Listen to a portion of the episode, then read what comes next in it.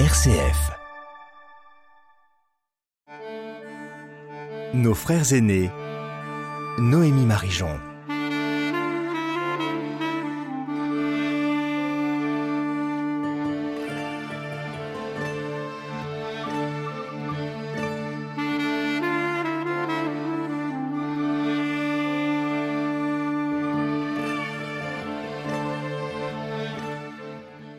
Le 2 février, le calendrier romain célèbre la purification de la Vierge.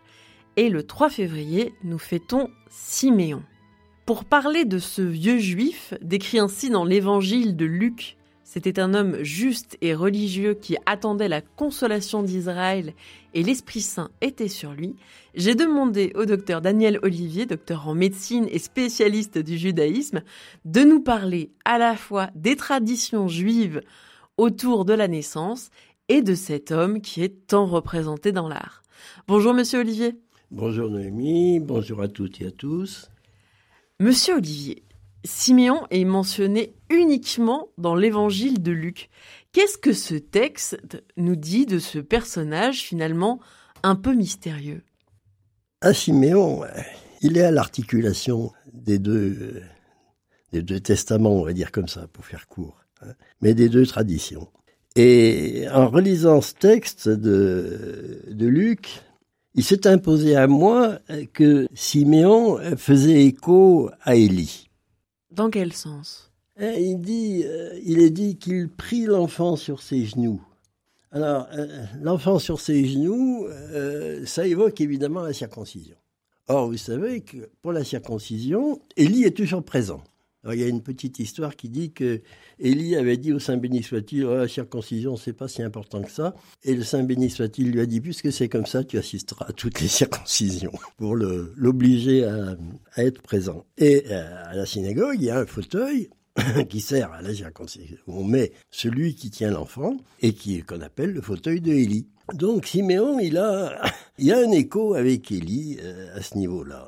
Bien que il s'agisse pas de la circoncision. Bah non, la circoncision c'est huit jours après. Et là, on est 40 jours après. Ah oui, c'est huit jours après. Mais bon, euh, il est dit quand même quelque part qu'au huitième jour, l'enfant fut circoncis et, reçut son nom de euh, Jésus.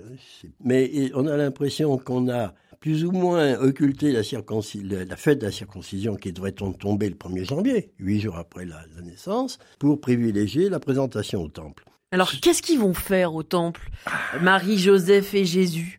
Qu'est-ce qu'ils vont faire au temple au bout de 40 jours? Eh ben, Ils vont accomplir une prescription qui apparaît dans le texte de l'Exode, en 13 de 12, où il faut racheter les premiers-nés. Racheter les premiers-nés Racheter les premiers-nés. Alors, qu'est-ce que ça veut dire? Ah. Alors, il est dit que tous les premiers-nés, que ce soit des animaux ou même des prémices, appartiennent à Dieu. Et que il faut les racheter, c'est-à-dire pour les reprendre, il faut faire un sacrifice. Et donc Joseph et Marie vont euh, avec euh, le petit enfant au temple pour faire un sacrifice. Alors là, il y a quelque chose de tout à fait touchant parce qu'il est dit qu'ils sont venus avec des colombes. Or le texte nous dit que quand euh, on a affaire à des parents qui sont pas très argentés, au lieu d'amener un mouton, un agneau, eh bien ils peuvent amener un couple de, de colombes. RCF nos frères aînés. ça nous dit que finalement, Marie et Joseph roulent pas sur l'or. C'était des petites gens. Alors ils vont donc vont faire ce rite de, rachat. Et puis la deuxième chose, c'est euh, on est à 40 jours après l'accouchement, donc euh, Marie n'est plus nida, c'est-à-dire qu'elle n'est plus.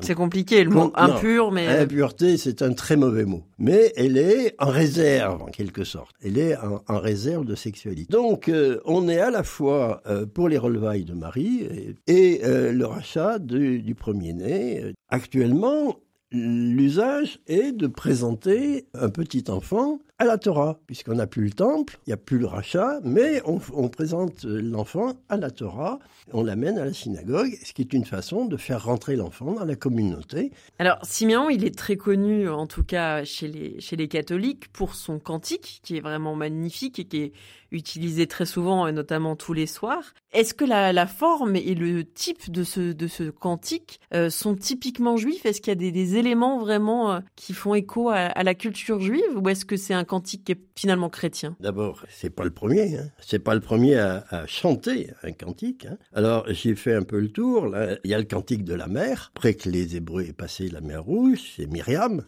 la prophétesse. On reviendra sur les prophétesses. Eh eh eh On a le cantique de Anne, qui est la mère de Samuel qui est aussi qualifiée de prophétesse. Et puis, il y a le cantique de Déborah, dans Juge. Et ce qui m'a frappé en faisant un peu la recension de ces cantiques, c'est que souvent, ils, sont entonnés par des femmes. Et en général, ce sont des chants de victoire et d'exultation. En particulier le fameux chant de la mer, elle est rachetée, Myriam.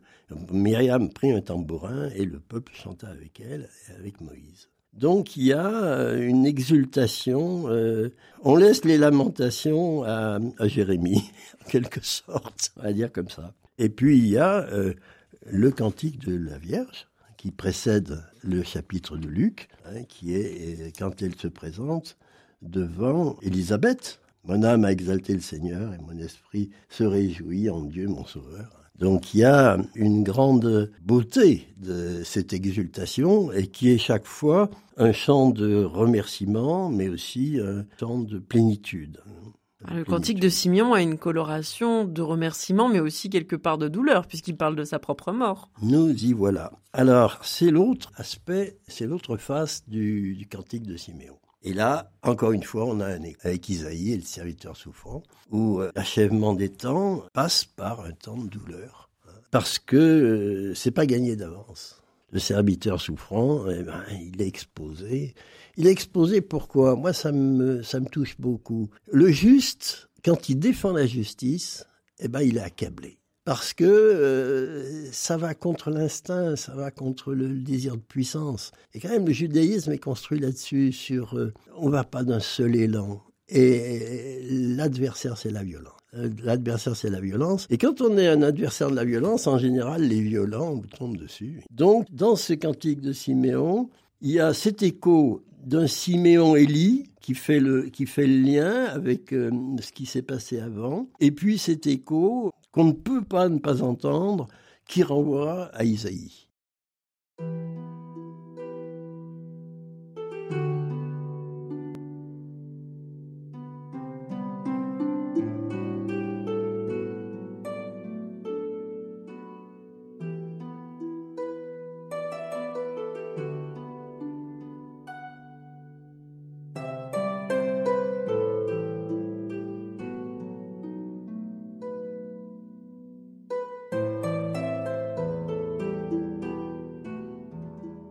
Alors il n'y a pas que ce cantique, il y a aussi une, phrase euh, assez étrange que Siméon dit à Marie. Voici que cet enfant provoquera la chute et le relèvement de beaucoup en Israël. Il sera un signe de contradiction, et toi, ton âme sera traversée d'un glaive. Ainsi seront dévoilées les pensées qui viennent du cœur d'un grand nombre. Est-ce que cette déclaration fait qu'on peut dire que Siméon est un prophète? Ah, sans doute. De toute façon, le chant le chant, c'est une prophétie parce que c'est une exultation. Mais du coup, dans cette histoire de présentation au temple, on a un prophète Siméon et une prophétesse Anne. Qui est cette femme? C'est peut-être un peu bizarre d'avoir des femmes qui soient comme ça au milieu du temple au premier siècle. Là, le service des femmes euh, au temple, je serais euh, pas très étendu sur la question parce que c'est une question qui m'a, qui me surprend effectivement. Mais il me semble que là aussi, dans ce moment crucial, il faut qu'il y ait un, équilibre entre euh, Siméon le juste et, Anne. Alors, pour revenir à, la question de ces, phrases curieuses qui dit il sera un signe de contradiction. Bien sûr, la justice, c'est toujours un signe de contradiction. Quand on réclame la justice, eh bien, euh, on provoque des réactions. Et on comprend bien, et bon, euh, je ne suis pas exégète, hein, mais on comprend bien que ce texte étant écrit tardivement, autant que je sache, plutôt adressé à des, Grecs, hein, dénonce la secte pharisienne euh, qui, tout au long de l'évangile se trouve un peu stigmatisée, brocardée par Jésus, probablement parce que euh, leur euh, ultra-orthodoxie recouvrait probablement des compromissions. Et donc, moi, je l'ai entendu, ce texte, comme un texte, allez, avec des 25 000 guillemets, comme un texte politique. Nos frères aînés Noémie Marijon.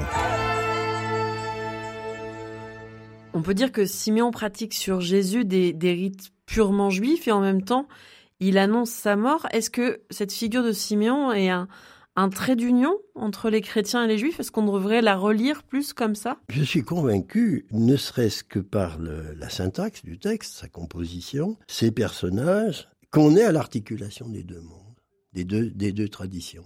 Là, euh, Siméon et Anne vont certainement constituer un pont, l'un avec l'autre, et que quand même euh, la fin de la, la, déclaration, la déclaration négative faite à la Vierge, annonce le monde qui vient, nous ce qu'on appelle le Olam mais que ce Olam ce monde qui vient, ben, il faudra le payer. Par, le respect de la justice, par euh, un engagement, par la, euh, le fait que d'être juif ne peut pas vous laisser, si vous êtes juif, vous n'êtes pas indifférent, vous ne pouvez pas refuser, vous ne pouvez pas ne pas voir l'injustice. Et c'est là où la judéité, le, le, juif, à mon avis, dans son essence, est le défenseur de l'éthique. Il est, c'est dans sa nature. C'est pas accessoire, c'est dans sa nature. Et quand il ne respecte pas l'éthique, bah, il, est moins juif. On n'est on n'est pas juif on le devient et on l'est jamais assez. Merci beaucoup, docteur Olivier, pour votre présentation de Siméon et de la prophétesse Anne.